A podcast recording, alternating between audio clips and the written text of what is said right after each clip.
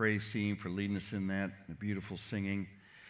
And as I said, it's good to be with you back uh, today. And we're going to wrap up uh, the study of the book of James uh, this morning. And so, if you want to take your Bibles and open up to James chapter 5, it's been a good study in it. James, I just like it. Uh, years ago, uh, some of you may remember him or know of him, but a youth speaker by the name of Dawson McAllister. He had a video series out on the study of James, and I believe it was called uh, Christianity in Overalls because it's just plain right there. It's right where we live, and it's like James has been reading our mail, you know, and things that he talked about and the things that he addressed. And today, he's going to wrap it all up, and he's going to be encouraging us to have a faithfulness in prayer for Christians, for believers to be faithful in prayer. Now, you know, sometimes uh, if we are honest with ourselves, that can be sometimes the, the, the part of the Christian disciplines that we neglect the most uh, until we run into a problem, until we need something, right? Uh, but we're going to look that it's much more inclusive, it's much more expansive as far as what prayer is and where it should land in our lives and what it should mean to us and what all it covers. And so James is encouraging believers saying, Look, listen, uh, you need to pray, be faithful in prayer. Prayer, as we talked about here when we talked about Jesus, the Son of God, and that was something that he practiced and he modeled for us. And he would ask his uh, his friends, the disciples, to let's say, let's go away to a lonely place or a desolate place.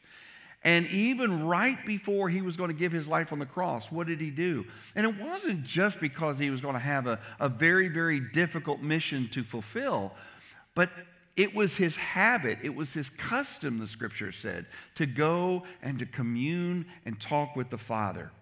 And so it should be the case with us. That it is a regular, just like the people in our lives that we regularly communicate with uh, that it's just as natural as can be. And we shouldn't make prayer something that is so mysterious either.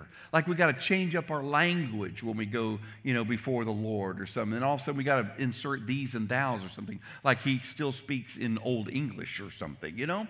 That it should be a natural communication. Yes, with respect, just like you would with anybody else that you have a relationship with that you respect. And so you, respe- you speak uh, respectfully and so forth, but it should also be very familiar because, after all, Jesus, whenever he said Abba Father, was showing a familiarity, not, not flippancy, but a, familiar, a familiarity with his Father, an intimacy there with his Father. And so, if you have your Bibles open to the fifth chapter, we're going to uh, start with verse 13, and we're just going to divide it up and just read the passage and just break it up into little bite sized pieces. So, the first we see there in verse 13 says, If anyone among you uh, are suffering, or is anyone among you suffering, is asked like a question, let him pray. So, the first thing that we see there is that we should pray when life's hard. Well, that's a given, right? We do pray when life's hard, right? If we have a relationship with Christ, when life gets difficult, we, we find praise. We, we go and we start knocking on the door of heaven saying, Lord, I need you. I need you to do something. And this isn't just physical sickness, this is suffering in general. And there's lots of ways that we can suffer in this life. We can suffer, obviously, physical ailments. We can suffer persecution from other people because of our faith or just because we're in, uh, they're, they're cruel people. We can suffer persecution uh, at the hands of other people. We can suffer because of the, just the cares and the concerns of the world. And we could be, you know, we could be strained and we can suffer through depression or anxiety or, or, or, or we could also have lots of different responses to this kind of suffering. We can worry. Like I said, we can have, uh, we can get uh, depressed. Uh, we can uh, get angry.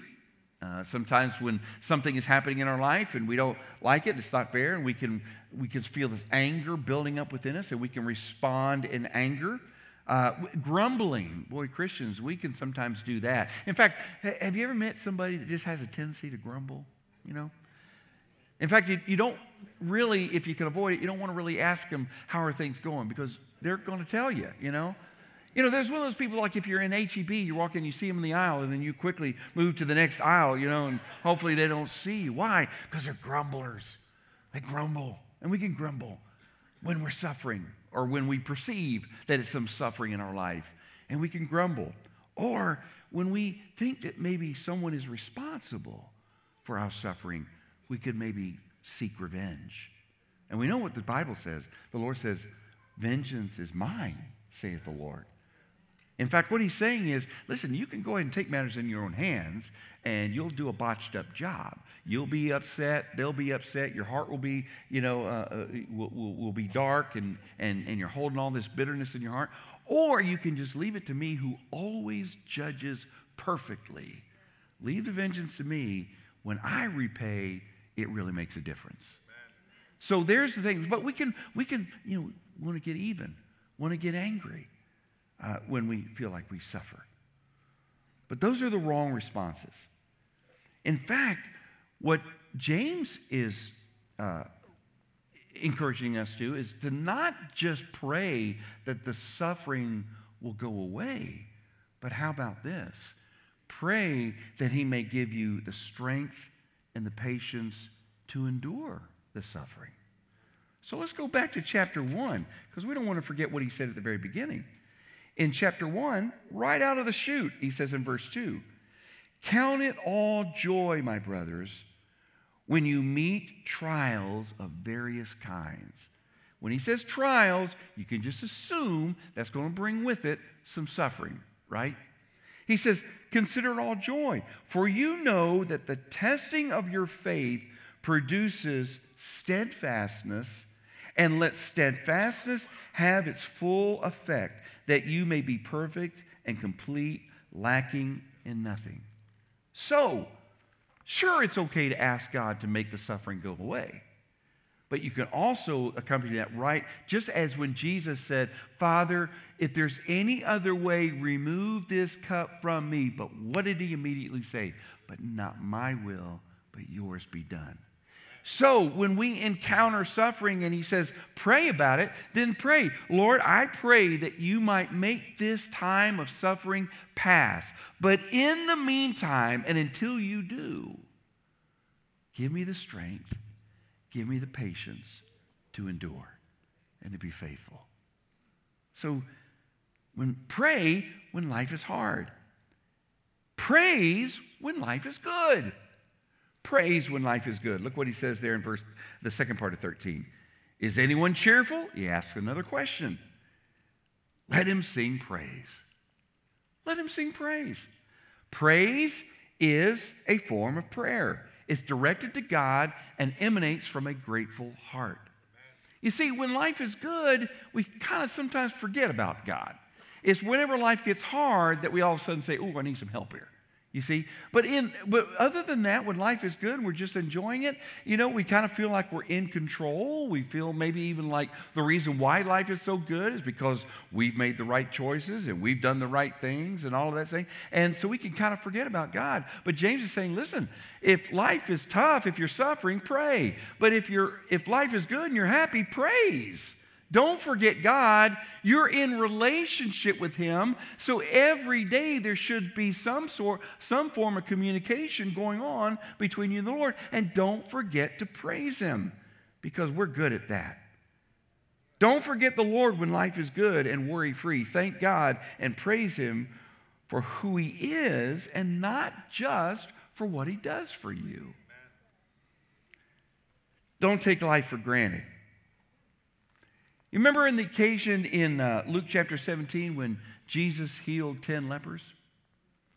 And they went away. He says, Go away, show yourself to the priest. And so they go away, and all of a sudden they look at their skin and they're, they're healed. And boy, it was a glorious day for them. And they were cheering and they were happy and they were joyous and they're going on their way and they're ready for a new life because all that type up to them, you know what they had to do? They had to cover themselves and they had to walk on the other street of everybody. And they not only that, but they had to, the, they had to suffer the, the indignity of saying, unclean, unclean, unclean. Don't accidentally bump into me. Don't get close to me. Unclean. Can you imagine having to live that way? All of a sudden they're looking now like, oh man, got a new life now new lease on life, new chapter in life. But only one of them said, wait a minute. Then it, this didn't just happen. And I don't even deserve this. And he went back to Jesus. And when he got back to Jesus and he fell down and praised him and worshiped, Jesus asked this. He said, We're not 10 cleansed. Where are the nine? Don't be numbered among the nine. Be one of the ones that when life is good and you're happy, you praise God and you thank Him with the same heart attitude that those lepers would have had. I didn't serve this, but your grace and your mercy did this for me. So when life is hard, pray. When life is good, praise. Pray when you're sick. Well, we got that one down, don't we? Yeah, well, we take up our prayer, our uh, prayer. Let's go ahead and, and take our prayer requests. It's probably about 90 to 10 that, oh, well, you know, Aunt Mabel's hip is not, is hurting her and all, and somebody's going to have a, a joint replacement uh, on this particular day, or, you know, so and so's dog's not feeling good and got a tummy ache or whatever. All kinds of physical attention from the Lord. We're good at that. But he says, hey, look, when you're sick, go ahead and pray. Look what it says there in verses 14 and 15. If is anyone among you sick? He asks another question. Let him call for the elders of the church and let them pray over him, anointing him with oil in the name of the Lord. And the prayer of faith will save the one who is sick, and the Lord will raise him up. So he asks, he says, Look, put action to your prayers. Are you sick? Well, then call for the elders. In other words, Go ahead and let someone know about what your needs are.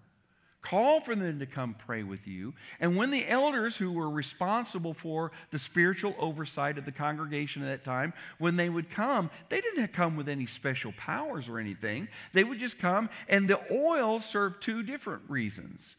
Number one, oil, the anointing with oil could be ceremonial. So, in other words, just like when a king was anointed, it was a setting apart for God's special attention as we as we submit him before the Lord, that you would give him wisdom and that you grant him and that you would set him apart to be the leader of your people. And so it was ceremonial, but it was also medicinal. Because if you remember the story of the uh, Good Samaritan, whenever he found the person that was all beat up and bruised and had abrasions all over him and, and cuts, that he soothed, he rubbed oil into the wounds because in that day and time, the oil and the way it was mixed and all, along with olive oil, would have a medicinal use as well and make him better. And so, you know, years ago I heard Chuck Swindoll kind of comment on this particular passage. And, you know, sometimes we, we might feel a struggle when we are sick with something.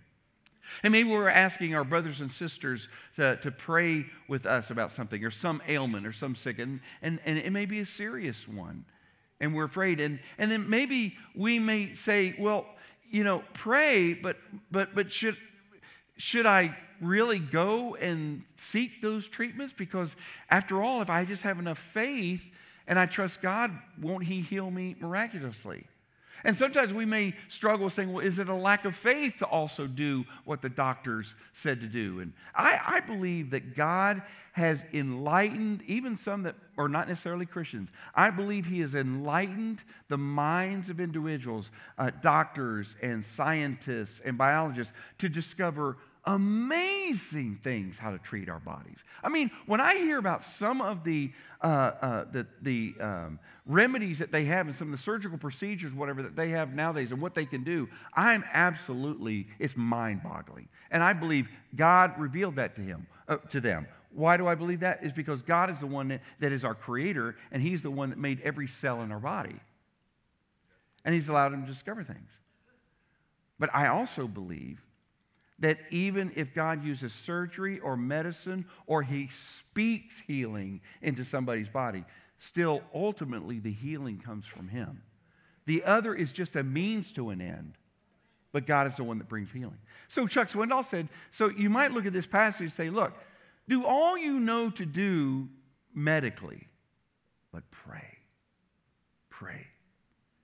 Because what the prayer does, it helps you to solidify your trust in God and your belief in God and the superiority of His will. That whether He heals or not, you're still good. Because that's really important. So while uh, the elders or the leaders of the church will come and maybe ceremonial put some oil on your forehead while they pray for you, still, it's not the oil and it's not the elders, it's prayer that makes the difference. And the one who hears the prayers, obviously, that makes a difference. Now, we know from Scripture that, uh, that uh, sometimes prayer, um, th- there were people that, that were sick because of their sin. We look here and we say, well, now, wait a minute, did they necessarily uh, uh, sin that caused this sickness? Uh, no, not necessarily. But when you look at verses, or the latter part of verse 15 and then 16, it says to pray for forgiveness. Pray for forgiveness, still in this passage. And if he's committed sins, he'll be forgiven. Therefore, confess your sins to one another and pray for one another, one another that you may be healed. Well, when you're considering that you might have a sickness, we, we know that every sickness is not healed. And it doesn't mean that you have sin or it doesn't mean of your lack of faith. We know the Apostle Paul prayed three times for that thorn in the flesh to be taken away from him. And what was God's response? My grace is sufficient. My grace is sufficient. So there was an occasion when it was not due to, to Paul's sin. It was not due to, uh, but it was something that God used in Paul's life. We know that uh, uh, there were other occasions where there was sin involved, but you know what I believe it possibly could have been with Paul? Paul said that that thorn in the flesh was not removed, Uh, or it was given to him originally so he would not become arrogant. Now, you think about who Paul was. Paul, by the time he was in his early 20s, had probably the equivalent of a PhD because of the studying that he'd done of the, of the law. He studied, studied under a, a, a revered teacher named Gamaliel. He was astute and he was knowledgeable of the law in and out. And he was so passionate about the law and passionate about God that when this new fledgling movement came on and they were following Jesus as the Messiah, he wanted to stamp it out because he thought it was every, another false Messiah, and he wanted to stamp it out right away, thinking all the time that he was serving God. He even had official papers to go around and to take men, women, and children to prison. He, he later uh, testified uh, before Agrippa, said that I had the authority to take men and women to prison. Some of them were beaten in prison, and some of them died, and I gave hearty approval to it. All the while thinking he was doing God's work. And then all of a sudden, on the road to Damascus, he has an encounter with Christ and it changed him forever. This man went from being the greatest persecutor of the church to being the greatest missionary the world's ever known and wrote over half the New Testament. What causes a change like that in a person? It's not wishful thinking, folks. It's the power of Christ and changed his mind. But he was a man. He was a man. They don't tell us what the thorn in the flesh is or was. Paul didn't tell us what it was. Scholars think that maybe it could have been, uh, you know, that his body was just so broken. He was eaten up with arthritis and maybe had broken bones that had not healed right because of the number of times that he was shipwrecked and he was beaten and he was stoned and he was whipped and imprisoned and everything else. It could have been, and it could have been that. It could have been that and everything else. Something, well, maybe, uh, maybe he suffered from migraines or something, you know, or, or maybe his eyesight was not good because in one of his letters he writes, he says, I write to you in large letters. And so some scholars think, well, maybe his eyesight wasn't good. Now, let me, disclosure here. This is Scott Riling's thoughts. Take it or leave it. But I think it's possible, possible, that it could have been emotional. Because, think about this. He's already admitted that he ruined countless families that he could not go back and fix. I wonder when Paul laid his head down at night because he's just a man that God did amazing things through. That when he laid his head down at night, I wonder if he heard the screams and the cries of those people, those innocent people that had done nothing but have faith in Jesus as the Messiah. And he carried them off to prison, falsely imprisoned, beaten, some died. And not only that, but think about the little children that grandparents are huddling around, holding them while they're going, Mommy, Daddy, Mommy, Daddy, screaming and crying as Mommy and Daddy are t- taken off to prison.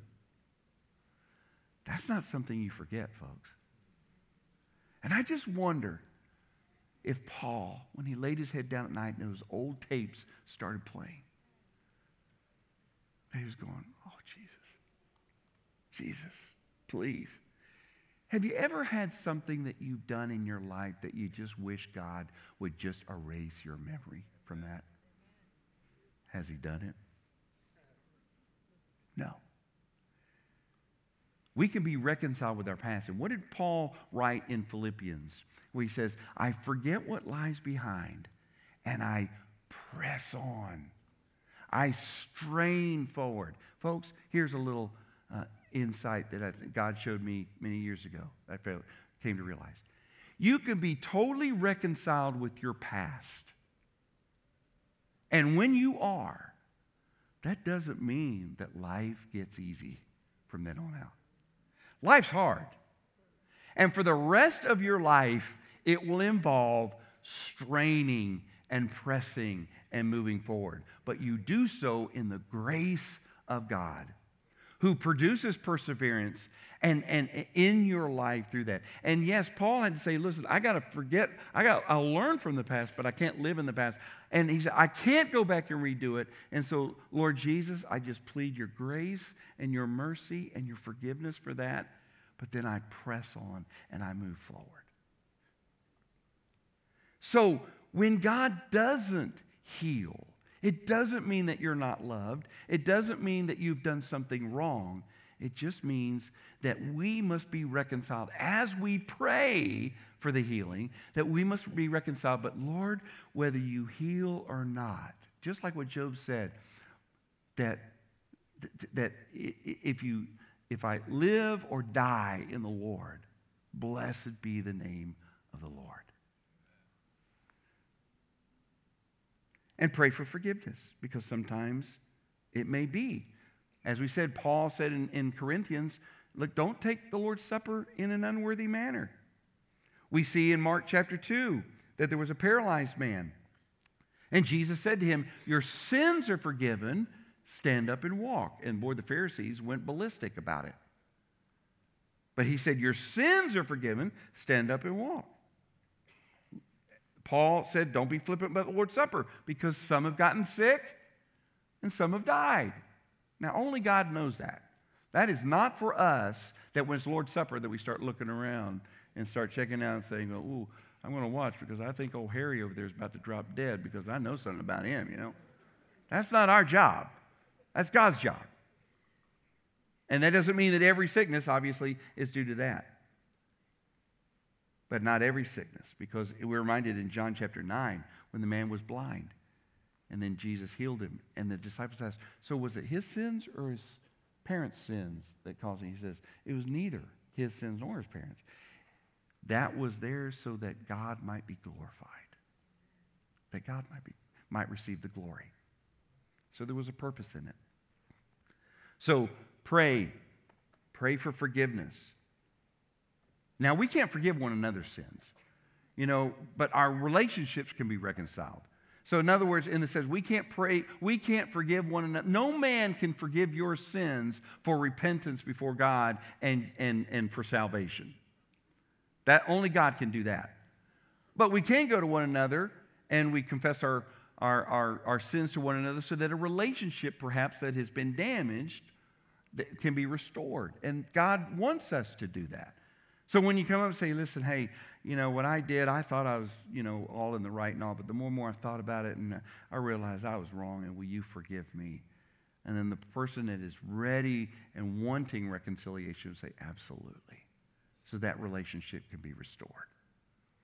It's J. Vernon McGee that said, confess faults to one another, but confess sins to God. But that's important. And then finally, pray fervently. Pray fervently. Verses 16 through 18. The prayer of a righteous person has great power as it is working. Elijah was a man with a nature like ours and prayed fervently that it might not rain. For three years and six months, it did not rain on the earth. Then he prayed again, and heaven gave rain, and the earth bore its fruit. So Elijah was just an ordinary man that God did extraordinary things to. I mean, we think of that occasion. Wow. We also think of the occasion on, uh, uh, on Mount Carmel whenever it was this showdown between the one true God and the false uh, priests of Baal and the false uh, god Baal. Two altars. He said, pour water on it, pour water on it again, completely drenched. Then he calls down, he prays to God, a very simple prayer, straightforward prayer, prayer, prayer for God to show himself for who he was. And both fire came down and consumed the altars.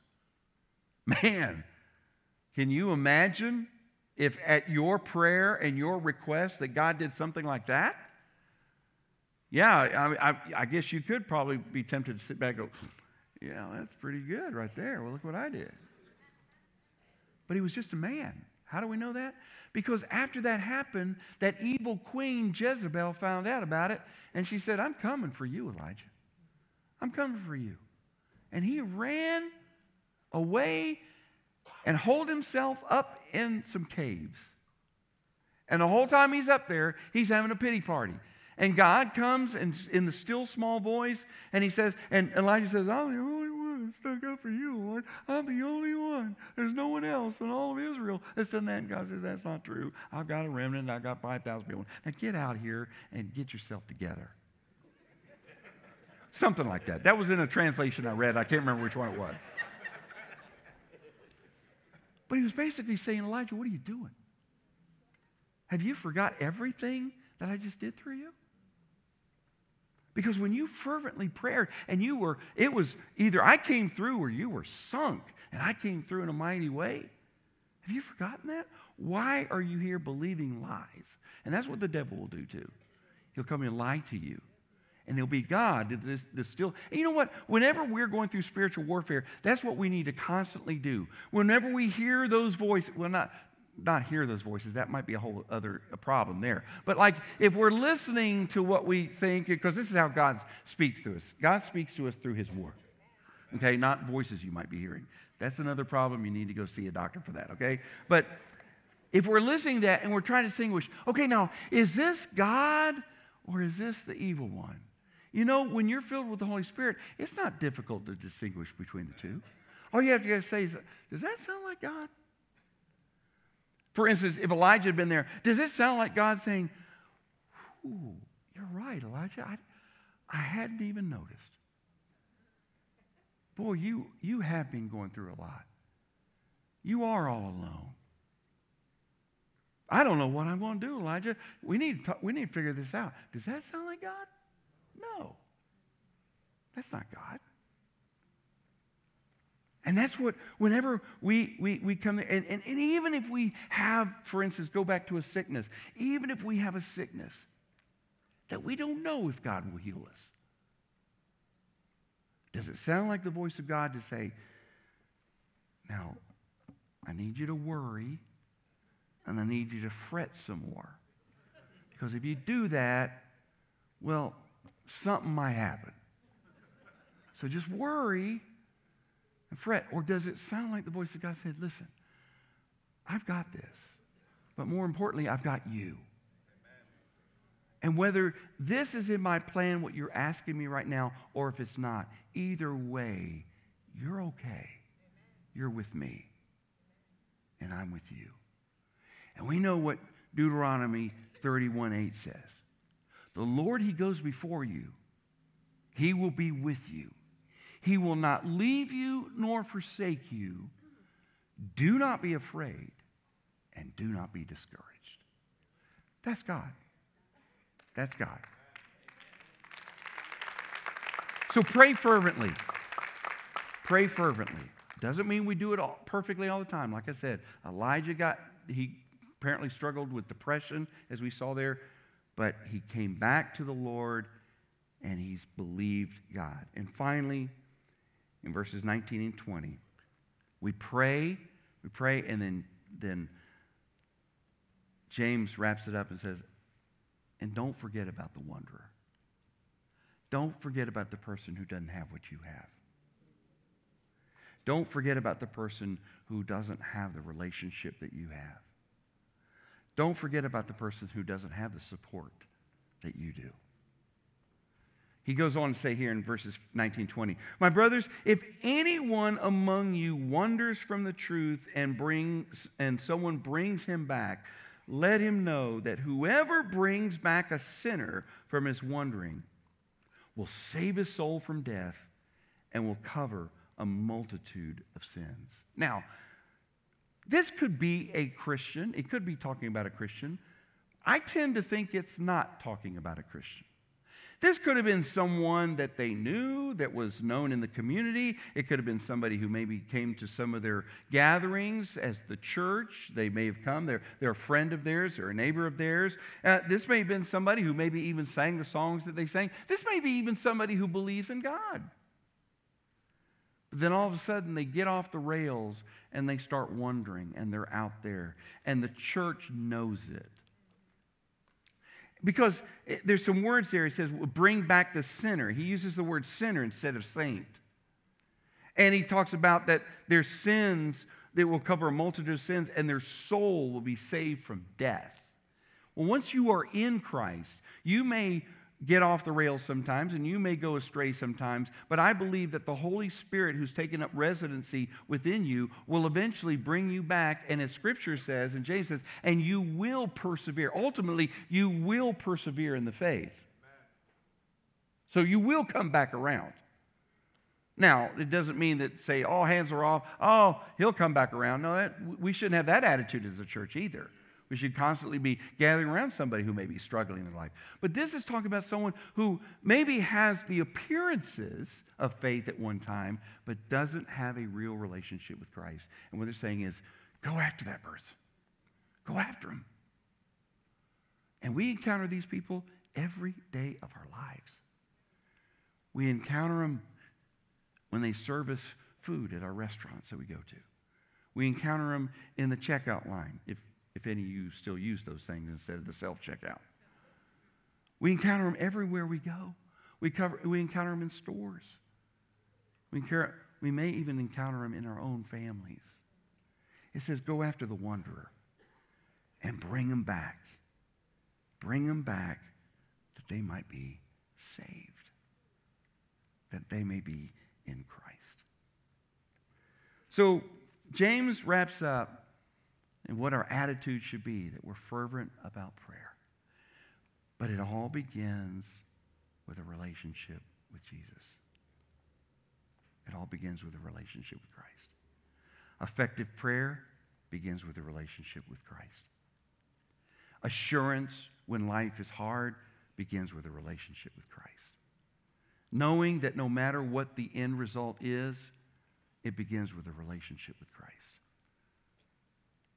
But he said, when uh, he said, call for the elders, that when we're in Christ, praise the Lord, we should be so transparent that we bear one another's burdens. That's why Jesus didn't design the church to be a, a collection of islands. We weren't made to live life alone. We were made to live life in fellowship. So, the question is Number one, do you have a relationship with Jesus Christ? And number two, are you in fellowship with other believers? Let's stand for a minute. And as we do, our prayer partners are going to come here and uh, they're going to uh, be here. If you would like to pray with someone, doing what James just said, to submit yourself, to surrender yourself, to, to be transparent enough, saying, I need someone to pray for me right now. They're here. Maybe you don't have a relationship with Jesus Christ, and you're saying, you know what?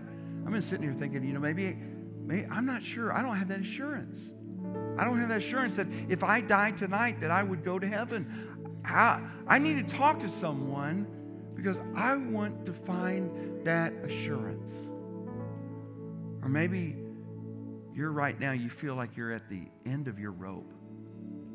And you say, I just need to go pray with a brother or sister in Christ that will lift me up. This is your time to come. This is your time to come. Let me pray, and then as soon as I pray, then this is your time to come. All right? Lord Jesus, we just give you this time. And Lord, this is our time of response. Because, Lord, we know that you have spoken into our lives some amazing things from your word. And, Lord, it is causing us to not be passive, but to be active. Active in prayer, active in surrendering to you, and active in going after the wanderer. Lord Jesus, we pray that you would speak to us now as we respond to you. In Jesus' name we pray. Amen. Now's your time. Come. Thank you for joining us online. We hope today's experience encouraged and challenged you. At Champion Forest, we are passionate about all kinds of people coming to know God, to grow in their relationship with Him and others, and then to go out and make a difference in the world. We would love the opportunity to talk and pray with you. To connect with us, just go to championforest.org/connect. And hey, of course, we can't wait to welcome you on campus in person on one of our locations. We'll see you soon.